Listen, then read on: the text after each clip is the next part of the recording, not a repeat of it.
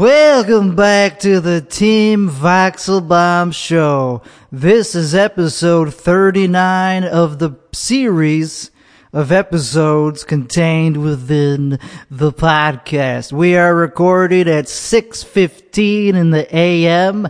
This is a rare time to be recording actually because for once I did not stay up the whole night. I actually went to bed. I actually just woke up about an hour ago.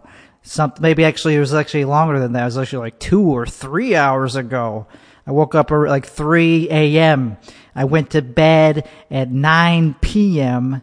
How weird is that? Something's not right if that's the case, if I'm actually going to bed at 9 p.m.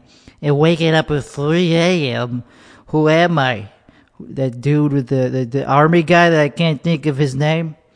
Who wakes up at 3 a.m. unless you're like in the army, if you're working like as an emergency responder, like a like a somebody that's important, like a, like a health health worker.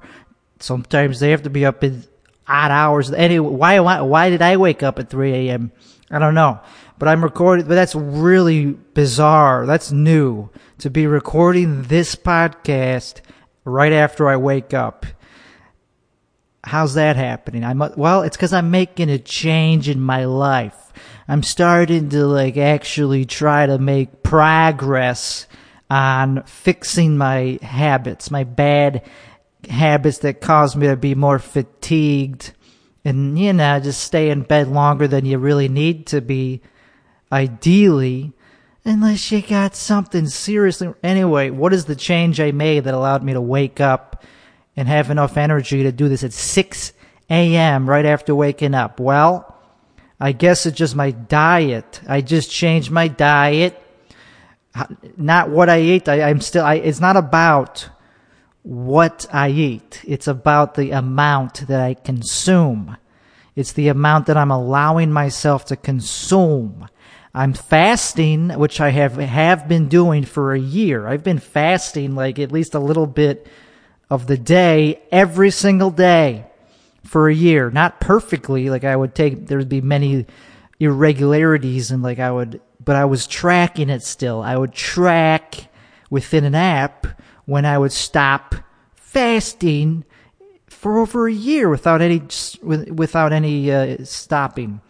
So that hasn't really I mean, that's fine, but I'm used to that. I'm used to the whole fasting one meal a day thing.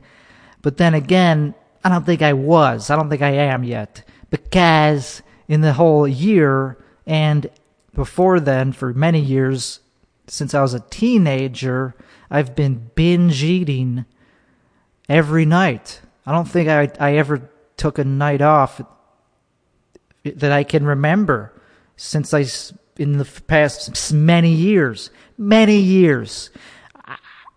I think it started when I was a teenager. You know, definitely because I when I started smoking weed as a teenager, I would get the munchies, and so I would eat and keep eating until there was nothing left to eat. I definitely did that as a kid in my in my adult in my parents' house, and I felt like a piece of garbage just eating food that I didn't even I didn't pay for it, and then you, I felt guilty because this was not meant to be just for me to consume, you know?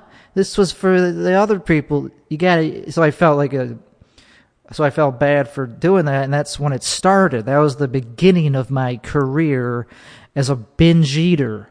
And I didn't know that's what it was. I didn't know there was like a fancy term for it and that it was actually like an, like a diagnosable illness. I didn't know that it was essentially the same thing as bulimia that I was doing without the uh, purging of, but but but that I but I was purging because I was fasting for the past year. Fasting is considered a form of purging. So it's not as you know, it's not as extreme as forcing yourself to throw up or X, but it's it's a same. It's a it's a. It's a form of purging, nonetheless, because you're telling yourself, "Oh, I gotta make up for this." Mistake. And then you feel better after you fasted, but then you just do it you just do it again. You just binge, you go right back to the binge with even more vengeance than you than before because you were restricting yourself. Are you kidding me? Exercise is also a form of purging. If you're exercise the next day to make up for the binge, the, the shame, and the you know the calories to try to make up for it, that's purging. Uh, so I was uh, not really a big fan. I'm not a big fan of exercise. I don't like moving myself and having moment. Just like I don't like moving around a lot. Uh, so I would just fast. Fasting is the laziest way to to f- feel like you're doing something. If you want to feel like you're accomplishing something but don't want to do anything, literally fasting is what that is. Just not doing what you would normally, just not eating. And like, that's tougher than it's, that's tough. Like eating, you have these urges, your body tells you, hey, we haven't eaten in the normal, in the time that we normally eat. Big whoop. You don't gotta listen to your dumb body. You, it'll tell you, like, there's ways to know if your body's actually in need of food or if you're just eating because you're bored. Your body doesn't really need that much food if it's high quality if it's the right nutrients. Your body don't need to be filled up every single day. It'll coast. And that's what keto is, you know, it kind of it's uh, gets you into the not needing as much food once you're totally fat adapted. If you're running off fat for fuel, you're not going to really eat as much because it's more efficient. You don't have to load up your stomach with bulky food. You just eat like a nice half pound of brisket with nothing on it, with just salt and maybe butter. And that's a perfect keto meal. Zero carb. That's pretty much zero carb. Maybe the butter has some, I don't know, a little. But if you're just eating like a pound, like a half pound to a pound of meat every day. That's that's all you really need. I mean, you might need the other nutrients that you don't get in the meat. You might need to take vitamins or eat organ meat if you really want to be zero carb or the meaty the uh, carnivore diet. You can't only eat brisket. You got to take. You, you need. You need. You need. You need the other stuff. You need some other vitamins that are not found in just common you know, you got to eat that organ meat, and that that's intriguing because I, it does sound interesting to try to see if that would do anything better. Because you know, you know, that's all you really need, and like keto feels good. I wonder if it would feel even better. But I just want. I'm just working on keto. It's very difficult to get to click into it and to actually tell myself, okay, I'm done eating today. That's what I'm trying to actually make progress on because that's where the binge eating and the healthy eating uh, hap- that's where it meets. That's where those two concepts meet. Is when you've already had them, you've had your broken your fast, okay, and you've had your one meal of the day. If that's what you're doing, that's what I'm doing. I do one meal a day because I'm trying to lose weight or whatever. I'm just trying to do what is the most efficient for my body. But it doesn't happen. I usually go eat, I continue eating until I go to bed, until the last second before I fall asleep. So that's where, that's not good because then just, I just go to bed completely full. And that's probably why I would wake up feeling like crap. Because today, I don't feel like crap and I, I didn't change nothing in my life except for not binging. I just told myself, you know, you're in control of your actions. You're in control of your muscle movements, of your mouth and your hands. And you let you don't have to walk to the pantry and eat and get more food out of it. You don't have to like nothing's forcing me except for the urge. The urge is like you got to satisfy this urge. And that's it's not that hard. Like all I had to do was listen. I read this book. I listened to this audio book called Brain Over Binge, baby. Brain Over Binge.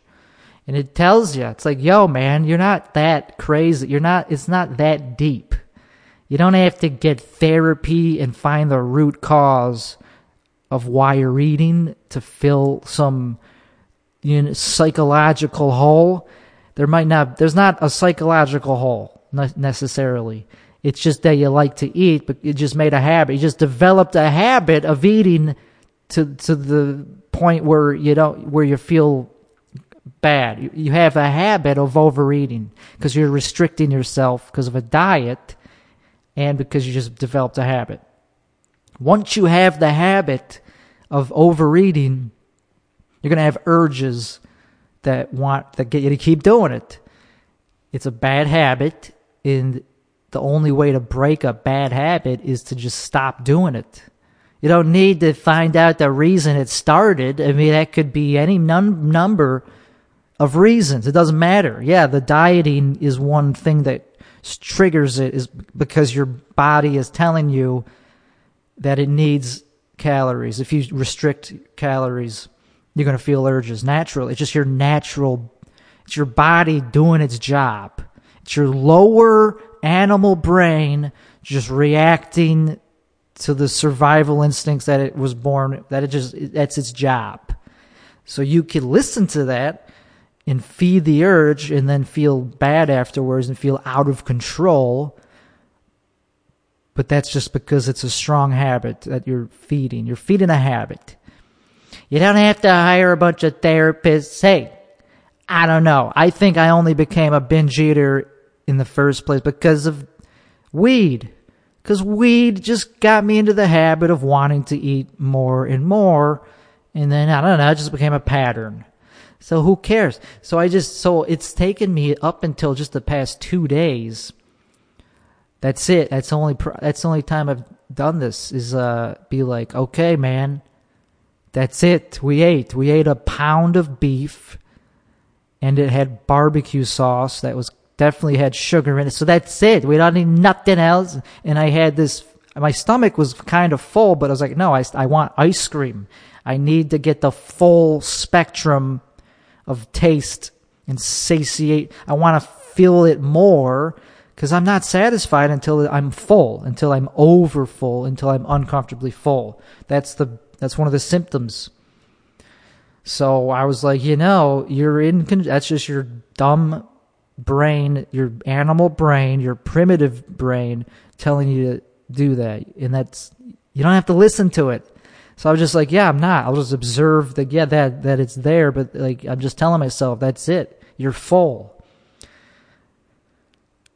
And I did. I was able to f- go to sleep without doing, without eating more. And I did it two days in a row. And that was like a breakthrough for me because the next day it's like, oh, that's I feel so much better.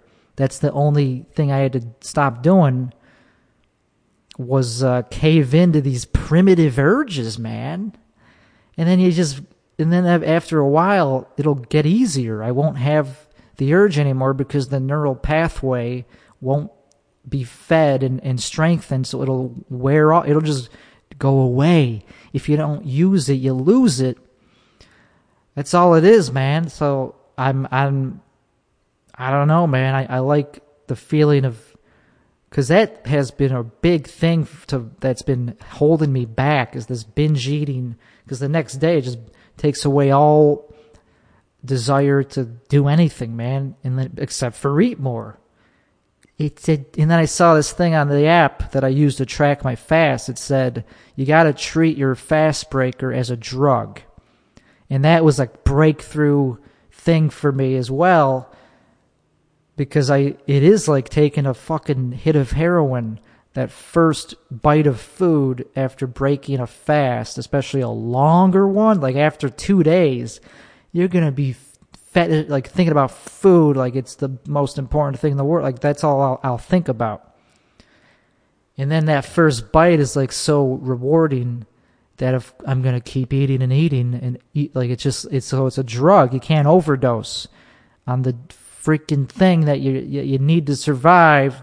That is also could be a pleasurable thing that you could overdo. So that was a breakthrough thing. It's like, that's right. That's what I'm not doing. Cause when I break these fasts, I'm so hungry and ready to start eating that it just consumes me and my brain turns off and I tune out and you're not you're not supposed to do that. You're supposed to like actually be in the like like think about the food that you're eating. You're supposed to like enjoy it in the present and be like, oh, I'm this is good. I'm enjoying chewing it. You're not supposed to just wolf it down, man. And so so I was overdosing myself. So that just all I had to do is like, okay, this is a drug. Don't over don't overdo. Don't stick more into the syringe. Just take it slow and feel it go down. Feel your stomach get full and then end. Tell yourself, okay, I've had enough food. I don't want to feel like uh, I'm not full, so I made sure to eat enough until I was like at least okay, this is enough. Gee, like at least a thousand calories, you know. And that's it, man. It's it's uh, you gotta it's ma it's brain over body, brain over matter. I don't know. I forgot what it was. It's a great book. Will I be able to sustain this? I don't know. That's the thing. As long as you don't feed into the urge and you go days and days, and it, it, after a while, it will fade away and you won't even have the urge to do it anymore, man. So why is this so important though? Why do I care so much about having a disease or a, a eating disorder? Like who cares? Can't you just go about I mean, do people die of binge of binge eating disorder? Not really. They die of anorexia and bulimia. They could die, you could die from that if you're underweight. Isn't that crazy? That's I didn't think that I could have it that uh that I could have an eating disorder because I am not overweight or underweight. I'm just kind of right where I should be weight wise, but it doesn't matter, man. That's part of it. You want to be thin and you're ashamed of yourself. I I have it. I'm sorry, man. So anyway, uh, that's enough of that. We're beating the. We're trying to make better of ourselves. Because why do I care about that? Oh yeah, I was like, why does it? Why do I care if I have a eating disorder? Well, and why do I want to solve it? Basically, for what I just said about how it depletes your energy levels. My energy levels the next day, boom, zip, zap, zap and I need energy levels to put out creative output. Because if I don't do that, then it, then I what am I here? For? What's the point of being here if I'm not going to put out creative stuff? I like being creative. I also like being logical in programming, but that's creative. I like investing, but that takes some creative. That's creative because there's many, many, many ways to do it and we'll get more into that later because this is becoming a more serious you know i talk about serious stuff that i'm actually interested in. I'm trying to become a genuine character a person a personality that's not just fake. But i'm still i, I like being you know i don't want people knowing everything though. Anyway so i'm nine months sober. I just hit the nine month. So a baby could have been made a baby in the time since I last had a drink could have been conceived and given birth to. Not prematurely, just the right, perfectly normal baby. Could have been made. Isn't that crazy? It feels like a long time ago, though. Like that's how that, that is a long time. The whole time I've been doing this since episode one. That feels like a that was a long time ago. Nine months is a long time. But I guess it makes sense because babies are pretty like modern, high tech devices. Imagine if it took that long to make an iPhone. That is crazy. I think we are kind of behind in technology if it takes that long to make a baby. Not to make one, but like, yeah, to print a baby, to develop a baby it takes longer than a house. I don't think this house took nine months to make, but but that's just a house. Babies are smarter than houses. Babies, you know, they say this was a smart home. Babies are smarter than houses for the most part, but babies are not smarter than iPhones. And we're how many iPhone we're we're developing iPhones. We're producing how many iPhones a day? It takes I don't does it take a day to even make an iPhone? I don't does it cuz that's a way more sophisticated device than any human on the planet. Unless you care about like emotional intelligence. We don't have that yet. Okay, we don't have that yet. But the second we invent artificial intelligence and duplicate, replicate the uh, human emotion in a device, it'll become so easy. We'll just be able to just print just mass produce them overnight. So there you go. Evolution is way, it's slow. It's like so slow. Like we're we're we're still evolving as a species, but it's it's pretty much we're it's so stagnated compared to how fast we're evolving ideologically and technologically. So who cares, man? Evolution is irrelevant at this point, you know? Unless you like unless you're on another planet. On this planet, we got it. We don't need to evolve anymore. We're fine. We're just going to leave our bodies and put ourselves in machines and that those could just be sent anywhere. Those could be sent in the middle of space. Just out, we could just shoot them off out of the orbit of the sun. So we don't need. Who cares? We don't need a planet at that point. We just need like a, a server room, a nice server room in a spaceship, dude. That's easy. Like the Voyager spacecraft has been going around, has been just drifting into space, into interstellar space since the 70s, and it's doing fine. Nobody's messing with it. Like nobody's like trying to like. There's no pirates in space like trying to like steal, like trying to you know destroy it or whatever you call it when a pirate just you know pillages. I don't know. Yeah, yeah, yeah. So that's all we're gonna be in a hundred years or less. Is when the universe, when the Earth is too polluted beyond repair or whatever happen whatever comes first. Probably pollution is what's to trigger us to be like, okay, enough of this place. Because uh, it's not going to be the expansion of the sun. We'll be way gone before that happens. That's easy to outrun. If we leave now, we'll easily outrun the expansion of the sun when it blows up in a couple billion years. I mean, come on, we got such a head start. So we're just going to upload our consciousness to a computer chip in a spacecraft, probably way bigger than the Voyager because it'll contain a lot more data. It'll contain the consciousness of everybody's collective brains. You know? That's just one spacecraft, and it could contain probably the entire planet's consciousness. And we'll just be hanging out in the metaverse with Mark Zuckerberg and everybody who's ever lived. We'll resurrect them. We'll figure out a way to just do that. It's like, oh, John Lennon is not alive anymore? Well, we still somehow know how to replicate his brain because of, we have his DNA. But that's not enough. I don't we need the brain state, not just the DNA. The DNA is just what you start out with. You need the state of the brain and every connection in the whole brain mapped out. And that's it's not that complicated, you know? It's like, okay, where's this path go? Where's it start? Where's it go? How many neurons are involved? What's the spider web shape of this neural path? That's all it is. It's just electrical circuits distributed in different shapes in the brain. I, I I don't know how the actual information is stored. I think I don't know that part yet.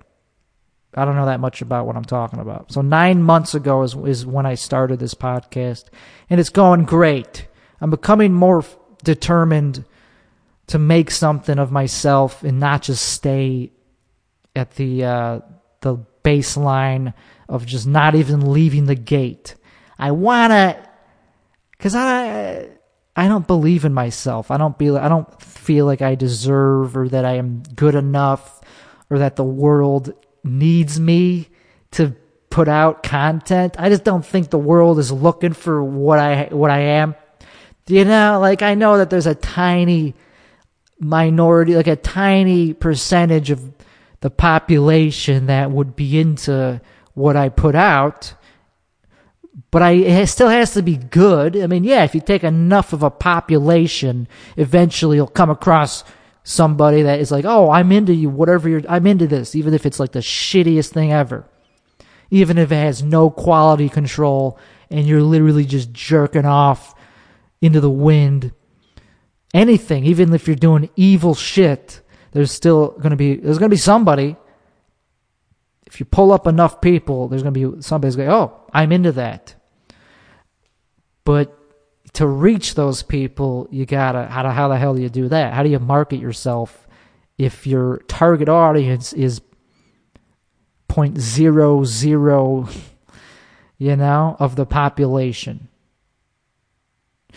one in a mil if yeah if your fan base is literally one in a million that means i only have like 300 fans in the whole country that's a pretty vast landmass to only have 300 fans so either i have to get way better at producing content that appeals to more people, or I have to go to a bigger planet, or just rely on the internet that reaches the whole globe. Because if because that really isn't that bad of a ratio if you're considering the whole planet.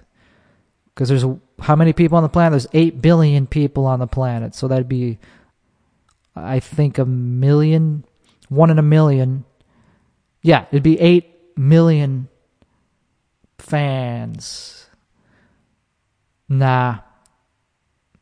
With that, no, I'm wrong. All right, I gotta do the math. Okay, so one in a million to a billion. A million is a thousand times less than a. So yeah, scale it up by a thousand. So it'd be a thousand fans per billion. So this we're only talking eight thousand, and I thought it was eight million. So I'm off by a factor of 2x by uh, yeah uh, order of magnitude i'm off by two orders of magnitude so i thought it'd be 8 million in the whole but no that'd be only 8000 and that's pretty modest if you're talking out of the whole world 8000 only 8000 people fuck with you and you've reached that's if you've reached literally all of them like literally all of them have been like okay i'm not into this and the that's pretty bad.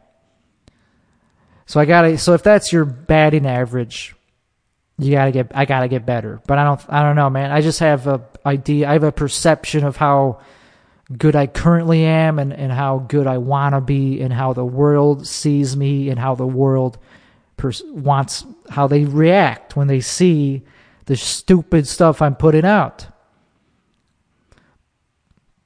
Okay, so I don't know why. So I, I started by talking about sobriety, but I'm working towards talking about like content, being a content creator. I'm starting to care about that. I'm starting to actually care about putting in the necessary effort into producing content that actually people want to consume. Because with this podcast, I do zero of that. I don't do any. I don't put any like strategic planning into like what is going to make this worthwhile content content wise we're just talking like content not like technical quality like i do put thought into like the microphone the lighting and the camera quality that's it though i don't put in and what my outfit all very superficial things meaningless things like I care about when the last time I wore the shirt on the podcast was. It was about 20 episodes ago. I know that.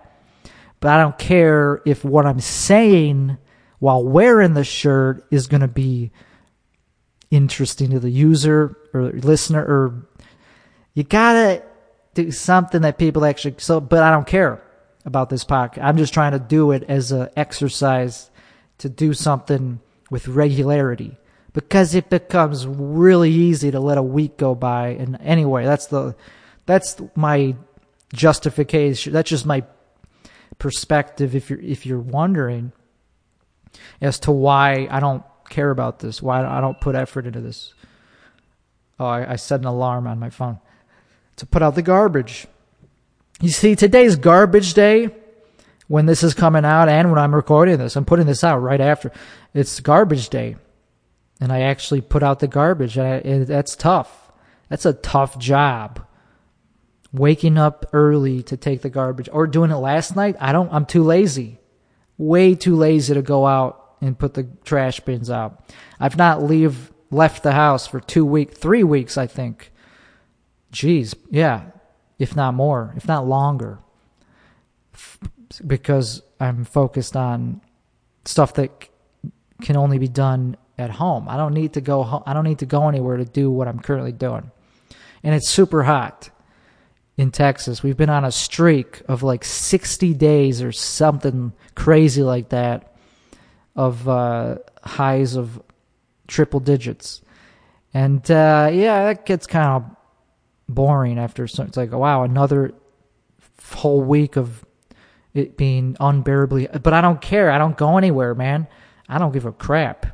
And it's temporary, man. It'll go. It'll get better. But it is like but it's seriously like three to four months of that. Yeah, I can see why people complain about it. I ain't complaining. I like it. I like it because you don't have to iron anything. Like this shirt should it, it would be more wrinkly if it was cooler because the, the, the sweat and the just being in a hot environment actually counts as it, it irons your shirt for you. Isn't that crazy? So I finally bit the bullet. This is a very important topic for this podcast because I've been talking about it. I talked about it two episodes ago about how I was buying a couch or in the process of choosing which couch to buy, and I finally bit the bullet and bought a couch. And we'll only spend another 10 minutes on this at the most, but like it's just such a heavy topic that I gotta, that I'm milking it for everything it's worth is because this topic buying furniture, as I have said many times, is a very painful process, painstaking process. Because we live in a world where it's hard to find a wife to do that for you. I would have, if you have a wife, what do you what do you have to do? You just go, okay, here's here's the credit card. Oh, you want me to come with to help you decide which out of which preference you want, even though you already know which one you want. You just want me to uh, affirm your decision that you've already subconsciously. Yeah, sure, I'll go with you. Or you could just send me a picture. just text me, just FaceTime me and show, oh yeah, that one looks, that would look great. But since I don't have a wife and since it's, you know, so I, everything's up to me. Every little decision that's put into this house is just has to be up to me. That is quite a lot of responsibility for one dude who doesn't have the energy for just doesn't I don't it's not my passion interior design or taking out the trash or cleaning the stove anything it's all got to be me I I can't afford a cleaner or I I could but like it'd be ridiculous It'd be so ridiculous to get some, to hire somebody to clean this place because of how little needs to be cleaned. It just would just look so. It's like seriously. So anyway, so I finally I was like, you know what? This couch, this one looks good. It's leather. It's wide. It's it's it's a sofa. Technically, it's a sofa.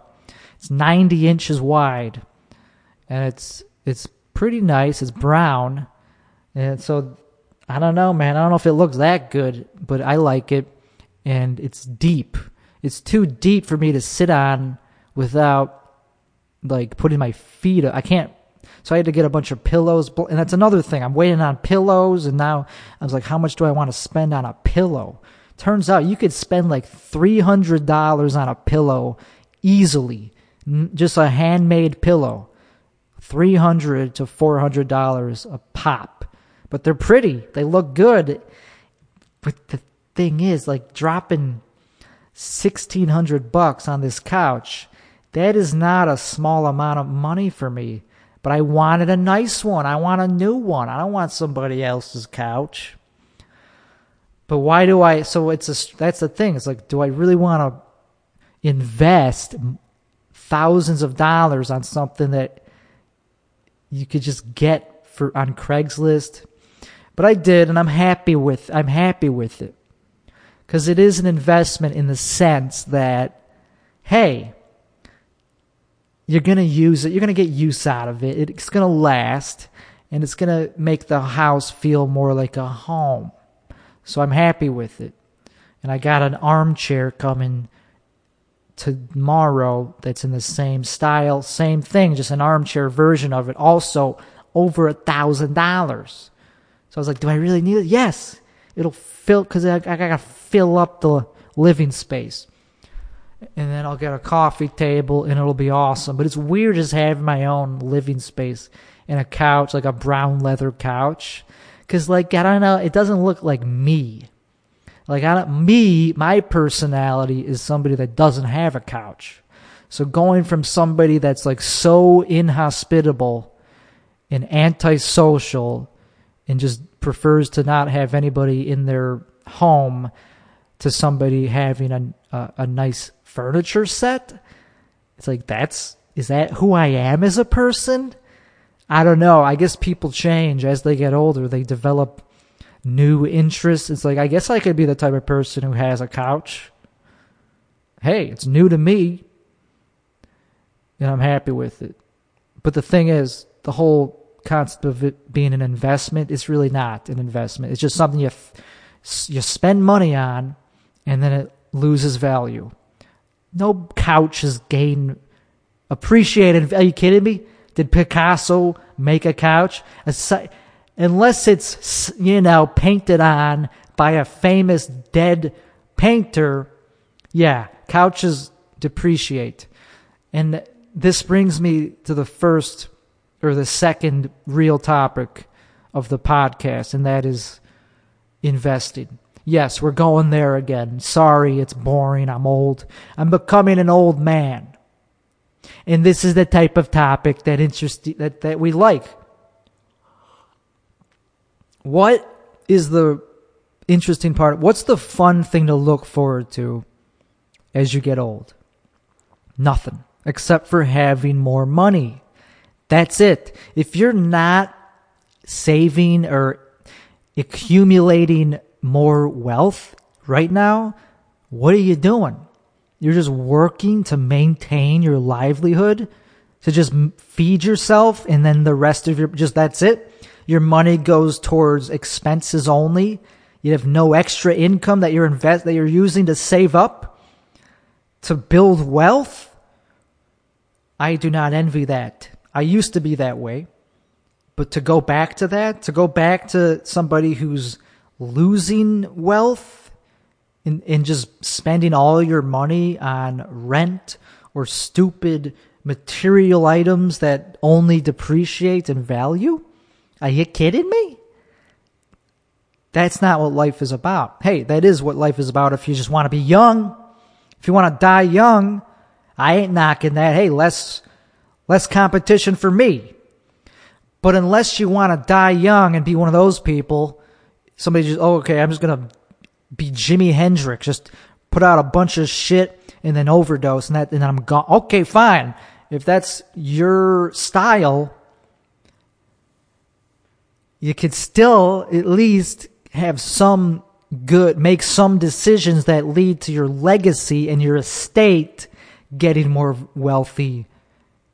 Don't just, I mean, because Jimi Hendrix, I don't think he knew anything about that. I don't think he I am pretty sure he got completely ripped off by his uh, business dealings and his music. I have no idea. I'm pretty sure his uh, his his uh, what do you call it estate is doing fine though. It's going up in value. You want your net worth to go up over time, and especially after you're dead. For sure, after you're dead too. I don't know about especially, but if you care about that, I don't know if I care about intergenerational wealth. I kind of do. I do. It's not all about me. Yeah, I want to be swimming and I want to have a high net worth as an individual, but why? Just to be alone? No, I want to have it to build a family, be a patriarch, and then die, which I will. It happens. And then how do you feel power for how do you maintain power after you you leave your body? Wealth you, by by having intergenerational wealth, uh, by having enough money that your name maintains even after you're out of the universe, even after you're, you have left this planet, you still have this thing just that's going to outlast you by like a thousand years. That's that's powerful. That's the closest you could get to being immortal is by spreading your legacy down multiple generations with the same name because of how much money you had. Because you had so much money that people actually care about your dead dad and his what his name because the name that's the only reason that like people have like famous last names is because like they're fame. Well, the only reason for my name to continue going is if I make so much money that I'm the patriarch. Like nobody's gonna care about my last name if uh, I don't spread. I don't know. You got that's what makes your name significant. Is the like okay you have that. I don't know. It's not that important. What what's important is that they remember that I was alive at one point, and that I'm the one who started. I'm the first one to make the money, because that's who cares. If I'm just one of the kids that just inherits it and passes it on, who cares? No. See, that's the thing. You need somebody to maintain your estate even beyond your your grandkids and so on. It's got to be your money still, not just, oh, okay, it just goes to my kid. No, no, no, no. They're going to get a little pension, a very strict pension. See, that's another thing to talk about. How the hell do you distribute? That's such a conundrum with wealth in passing it down. How do you pass it down? Because you don't want your kids to be spoiled, man. Like me. I know the feeling of being spoiled in so many ways, in in ways that came from my parents, and also ways that I built on my own, on ways that I've become accustomed to because of my own hard work. I've been able to spoil myself. So, so I know what it's like to be spoiled, and it's it's a gross feeling. That feeling of like, eh, what's the? I don't want. What do I gotta do that for? I'm not gonna work. Uh, uh, I'm not gonna put effort into something I could just pay. For, I could just have somebody else do. Yeah, that's a, and just having that lack of drive and like entitlement because everything is so easy.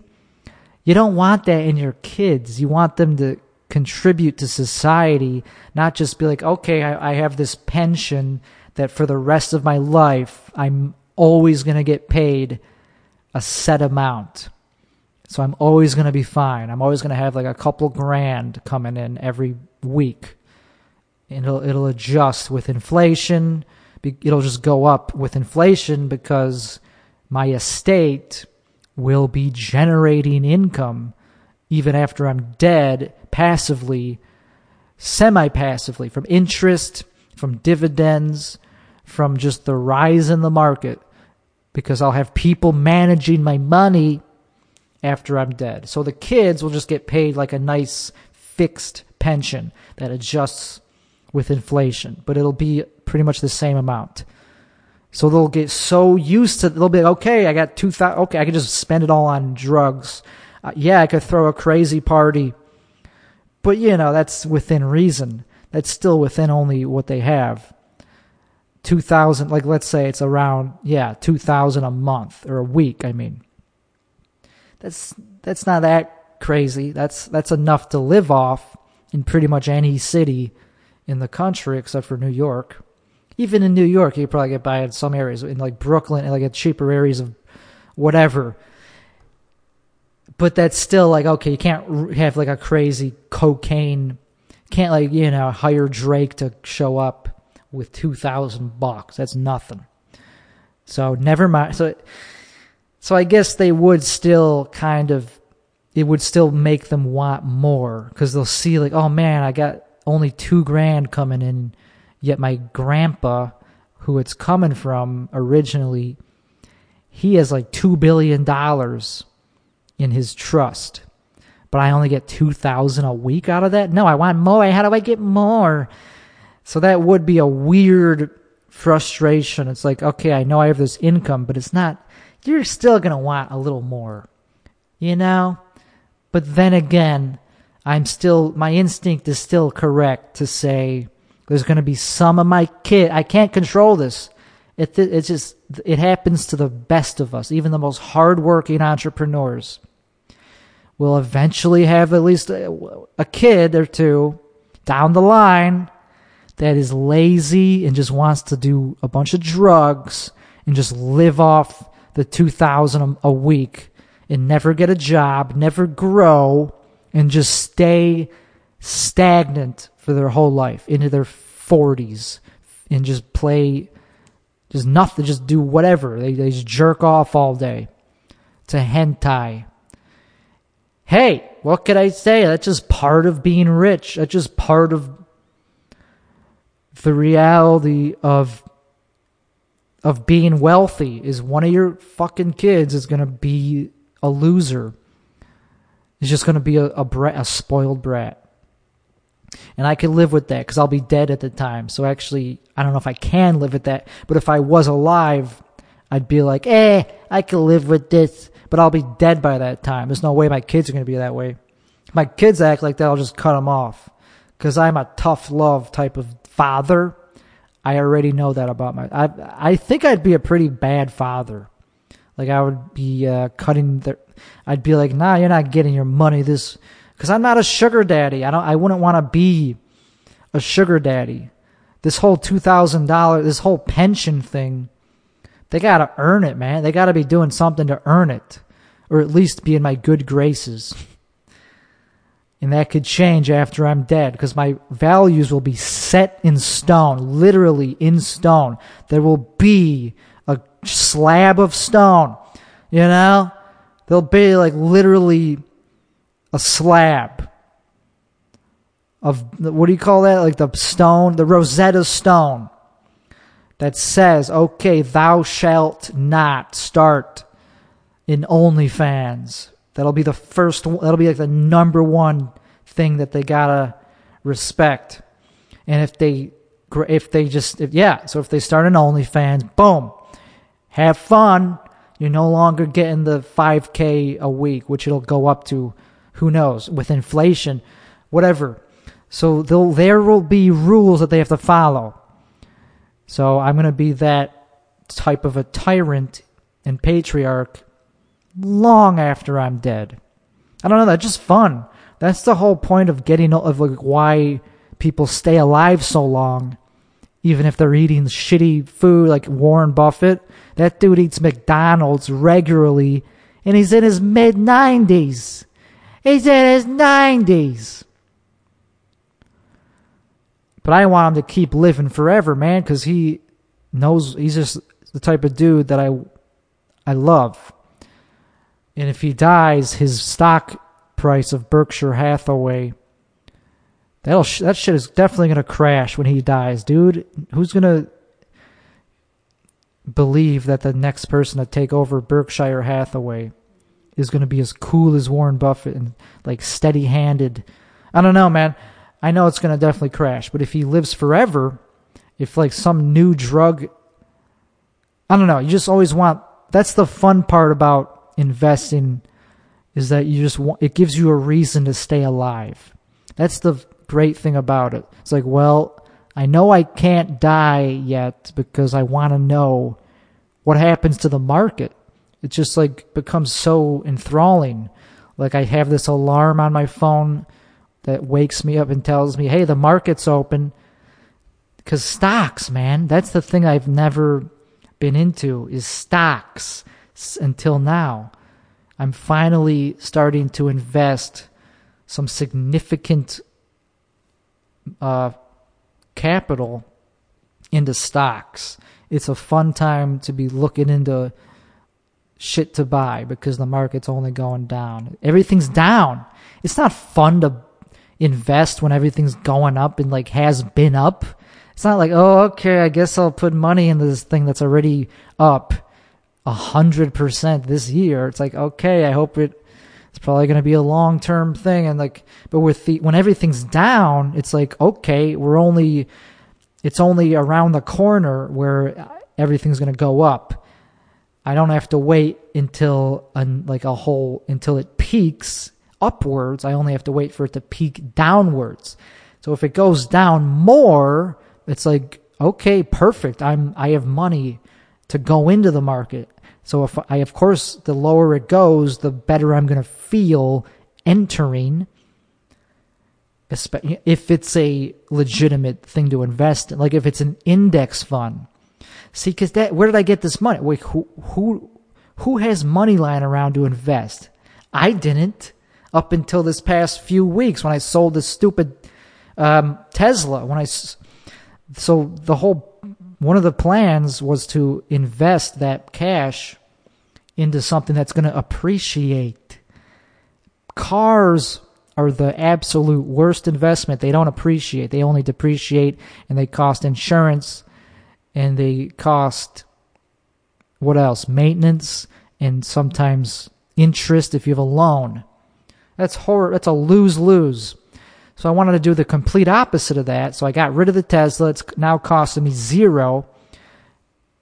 And now I have a hundred thousand dollars at least to play with. And that's pretty fun. That gets your heart rate going. That gets your belly, that gets you out of bed in the morning when it's like, okay, what am I going to allocate this money to? Because that shit could easily go up quite a bit very fast. But like that's not what it's about. It's not about the short term, but I have a strategy of or at least not I don't know if it's a strategy.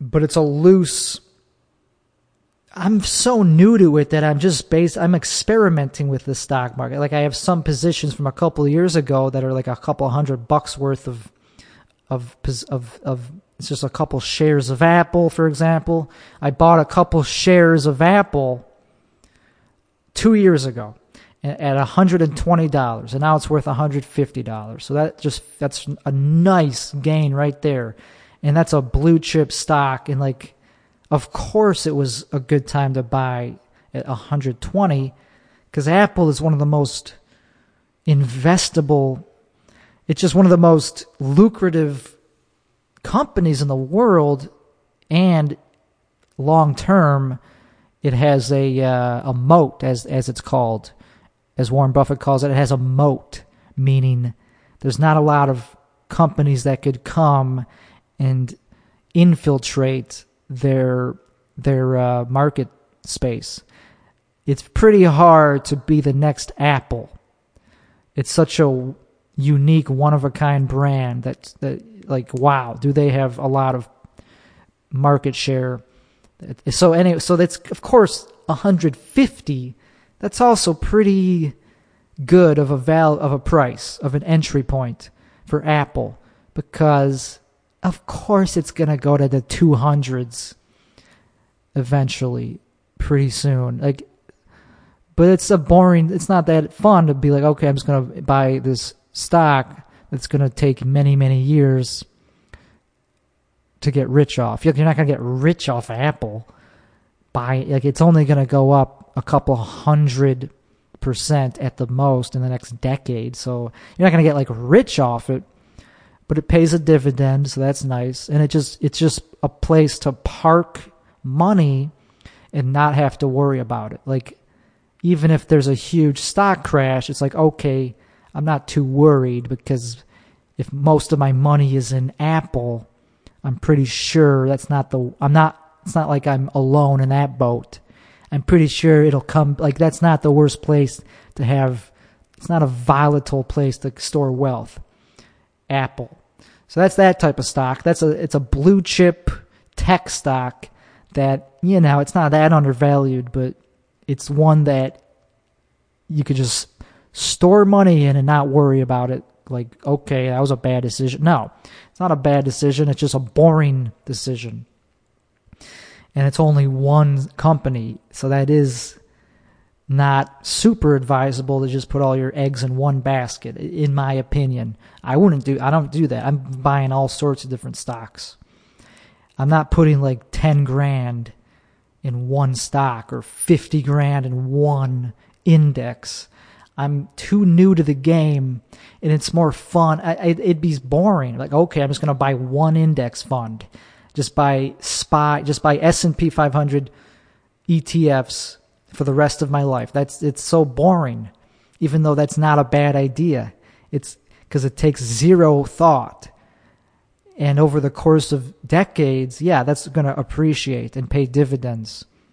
So yeah, you're going to not you're going to get rich.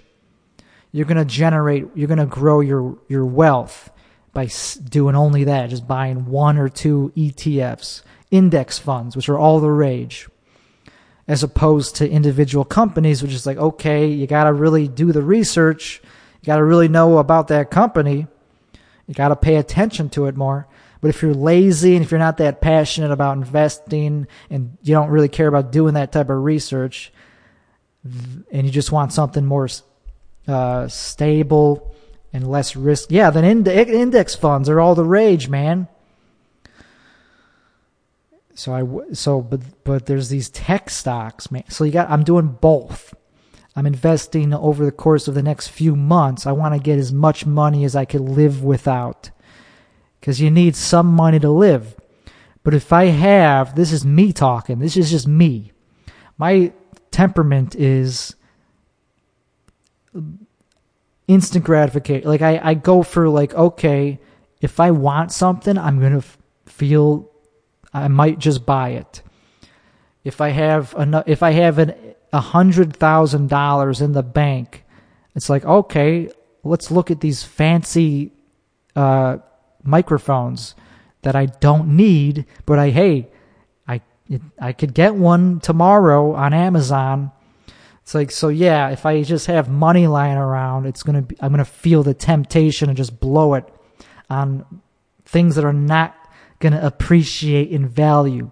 So now I have this this like this like urgency to like get as much of it invested or at least in my brokerage account as I can before I spend it on stupid stuff because once it's in the stock market it takes it's not as easy to just take it out.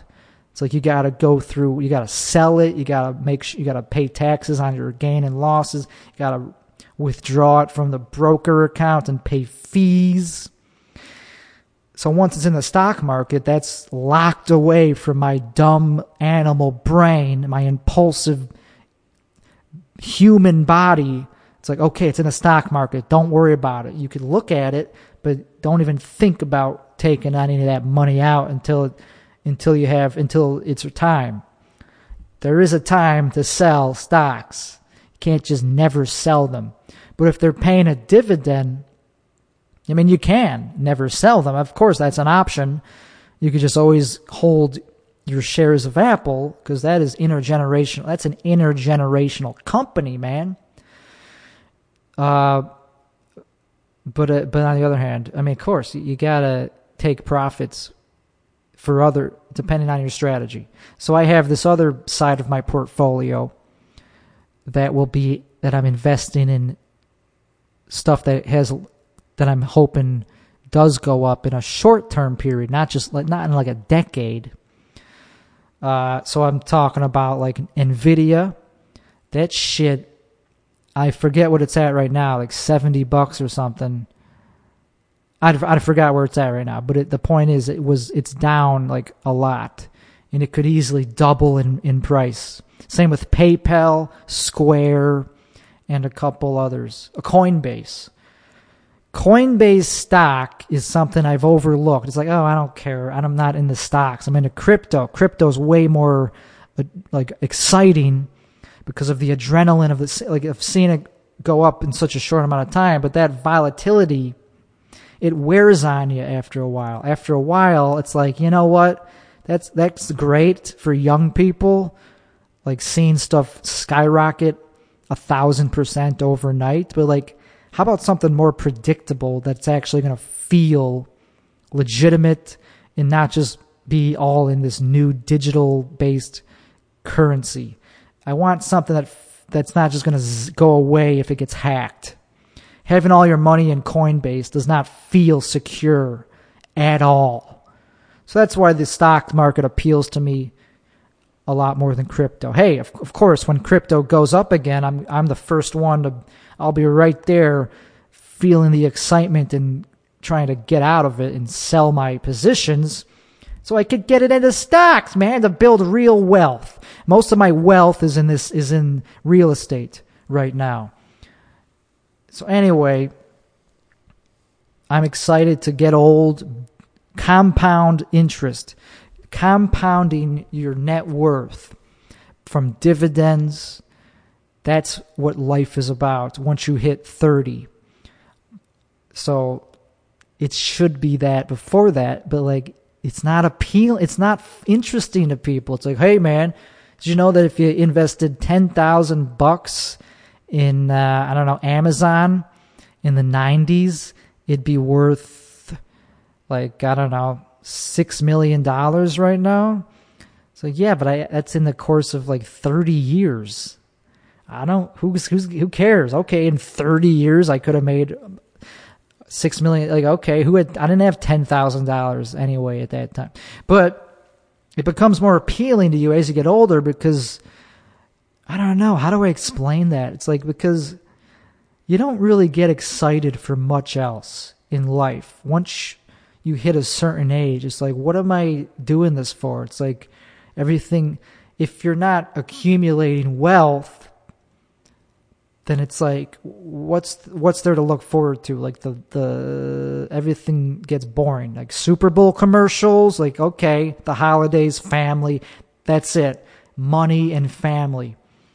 It just becomes like oh man i can't wait for for the market to come even if the market just stays where it is there's still these dividend indexes that are all the rage and there's new ones coming out all the time that are the smart way to invest long like even when the market is down you could make pretty high yielding dividends. Like i don't know the exact percentage up to like i think like 10% a year if not more. And that that adds up. Just seeing it even if it's not that much at first like just the fact that it compounds. It's like okay even if you only make like a thousand bucks a year off dividends for your whole portfolio. That's a thousand bucks you didn't have before. That's now also included in that principal. So now that thousand bucks is also going to generate 10 bucks in addition. It's going to accumulate and com- the word compound is just the most sexy thing to me, even though it takes years and years for this to happen, it's like, hey, if I'm making so much in passive dividends that I could live off it, that's pretty awesome. That's where you want to be in life. You want to have so much money that you're just having it gives you more money, enough to live off. All the the only obstacle is the knowledge of how to invest it and getting it in the first place. It's crazy that all it is is just one number, just having a number in your bank account and it's easily so easily it could happen overnight. You could transfer it less than overnight. You could transfer a billion dollars to somebody in minutes with Dogecoin. And there it is. Okay, you're not you're now a billionaire and you have you'll never be broke for the rest of your life if you just put it in the right if you just allocate it don't leave it in dogecoin that'd be insane. For many reasons you get hacked you somebody would come and assassinate you and then steal it somehow. If it's in a financial institution yeah that's not gonna it's gonna be a little bit harder for somebody to steal it. So if you got so of course if you have a billion dollars in doge you would sell half of it you would sell as much as you can without crashing the price, which you would. So you'd have to sell it over the course of who knows how long. So, but immediately the first thing you would do is put 10 million of it in real assets like uh, indexes, mutual funds, I guess real estate, something like just something real. You know, anything's better than than crypto you know? And then you would make interest. You'd get paid interest on it just from having it in your bank, and you would put it in a high yield account of any kind, and, and there you go. You'd be making like a million bucks a year, easily. Yeah, easily a million a year just off passive income just because somebody so like that's fucking that should be what everybody is uh, chasing once you get that knowledge of how to invest and just knowing how it's not that complicated and all it takes is allocating your assets to the to these to these proportion these uh Jesus Christ, I am not doing a good job of Okay. I think I talked I think you get where I'm coming from. It's just like once you get that knowledge of like, oh, I could have been making I could have been putting my money to work. Anytime I have a thousand bucks, instead of putting it into something stupid, like like well like a couch, which is not that stupid, like a pillow for the couch, for example, like a $500 pillow. I could have put that, I could have bought a couple shares of this index that pays a dividend. So this, the earlier you start doing that, the sooner you'll realize how valuable that is, man. It's like you want to do it as soon as possible. But I'm fine. I'm do I'm right where I should be. And I'm going to be buying more stock. I don't know, man. Once you have a net worth, it becomes so fun. It's like, okay, how do I get more? How do I build? Not get more. It's not all about like, ooh, I want more money. It's not just pure greed. It's the satisfaction and security. It's the feeling of security mixed with knowing that you just did something right and it's validating and it's like ah it's uh, everything about it is appealing man so and it's not the same thing as we're not talking about day trading i'm not interested in like okay let's i'm gonna game i'm gonna like predict the market it's like nah i'm not really predicting anything i'm going off past patterns. I'm just looking at the cyclical nature of the market, how it tends to go up or down, one or the other, or it just stays the same. Can only do those three things. So, how do you react to those three situations? Bear market, bull market, stagnant market. Well, there's always something you could be doing to maximize your your investment position. There's always something you could be doing as a reaction to the market, and that's that's just, that's it. I'm just reacting to the way the market is currently in a downtrend. It's in a long-term, year-long downtrend. So what am I doing? I'm invest I'm putting money into stuff that's undervalued that could likely bounce way back up like technology stocks that I've mentioned and I'm also buying these high yield dividend index funds that do well when the market is not doing that well. So it's fun. And as soon as I run out of money to invest, it's like, okay, you don't want to do that. You don't want to invest everything you got because then if the market goes down even more, it's like, fuck. I'm stuck. I'm stuck in this position. I can't liquidate yet because I'll lose money. So you have these paper losses that you can't do anything about. You just have to wait it out. So, nah, you got to pace yourself. So I'm only investing over the a, you know a couple thousand bucks a day at the most because I only, I have a limit that I can invest. I can't just buy twenty grand worth of a stock I want to do it slowly because every day I'm learning quite a bit. I didn't know anything about this these dividend indexes. I knew I liked the idea of dividends, but I didn't know which ones were good and which ones that also can go up as the market goes up. There's that's like a double whammy. So anyway, that's the whole thing I want to. I think that's enough for the whole investment world that I've been talking about. And you know, I, I did talk a lot about that. So, so what am I? So I'm still obsessed with uh, TikTok. You know, like I get it's it's very painful to know that I suck at it, and there's and I'm trying to tap into something that's going to actually get me a following. And so far, I don't know what it is. I, well, I have an idea though. I know that I want it to involve my voice and be funny. That's the only two things I know. So I'm up to 118 followers, and that's, you know, so twice as much as I had last episode, almost twice as much, not quite. And, and I have, I want to hit a thousand followers on TikTok because then I could live stream. And that's kind of all I want to do is just be a dude that does karaoke live in on the internet. And that's a pretty low thing to ask for. That's not a big thing to ask for, I don't think. But to make that interesting to other people, it's not a big audience for that. So it's got to be funny. It's got to be, and but that's possible though. It doesn't have to be. It could just be cover songs. So because there's this artist that I found that I'm soup that he's my role model.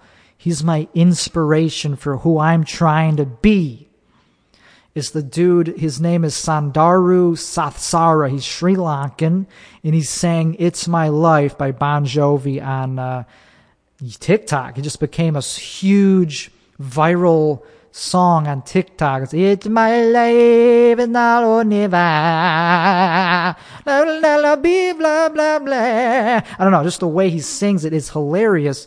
And he went viral and like now he has like a career kind of just being a dude. He definitely has a career. He's got a million subscribers on YouTube. And he puts out these funny cover songs. He's self aware. It's not like he thinks he's not being, it's not serious. They're supposed to be funny, but they're just cover songs in the Sri Lankan style. That's it. And it's, he's killing it. So that's what I gotta do. I gotta record funny cover songs and some and try to make them go viral because if other people start using them in their TikToks, that's a way to gain attention to people. Oh, you're the dude who sang that fucking cover song, like, so that kind of became a realization. It's like, oh, I could just, I could maybe be a musical artist, like Weird Al or something, like like a parody act so that's pretty fun, man. So I got two projects that I'm focused on, none of which are going out, none of which are doing stand like stand up. That could come back. I, you know, I'll always be a stand up to some extent. I want to be a TikTok star. Anyway, so I don't. That's pretty. We don't need to keep going. This is long. This has been a long episode. Um, I could keep talking, but you know, we spent a lot of time talking about boring stuff, and I like that this is boring. Anyway, this has been episode 39 of the Tim Weissbaum Show. Thank you very much for listening. I appreciate it.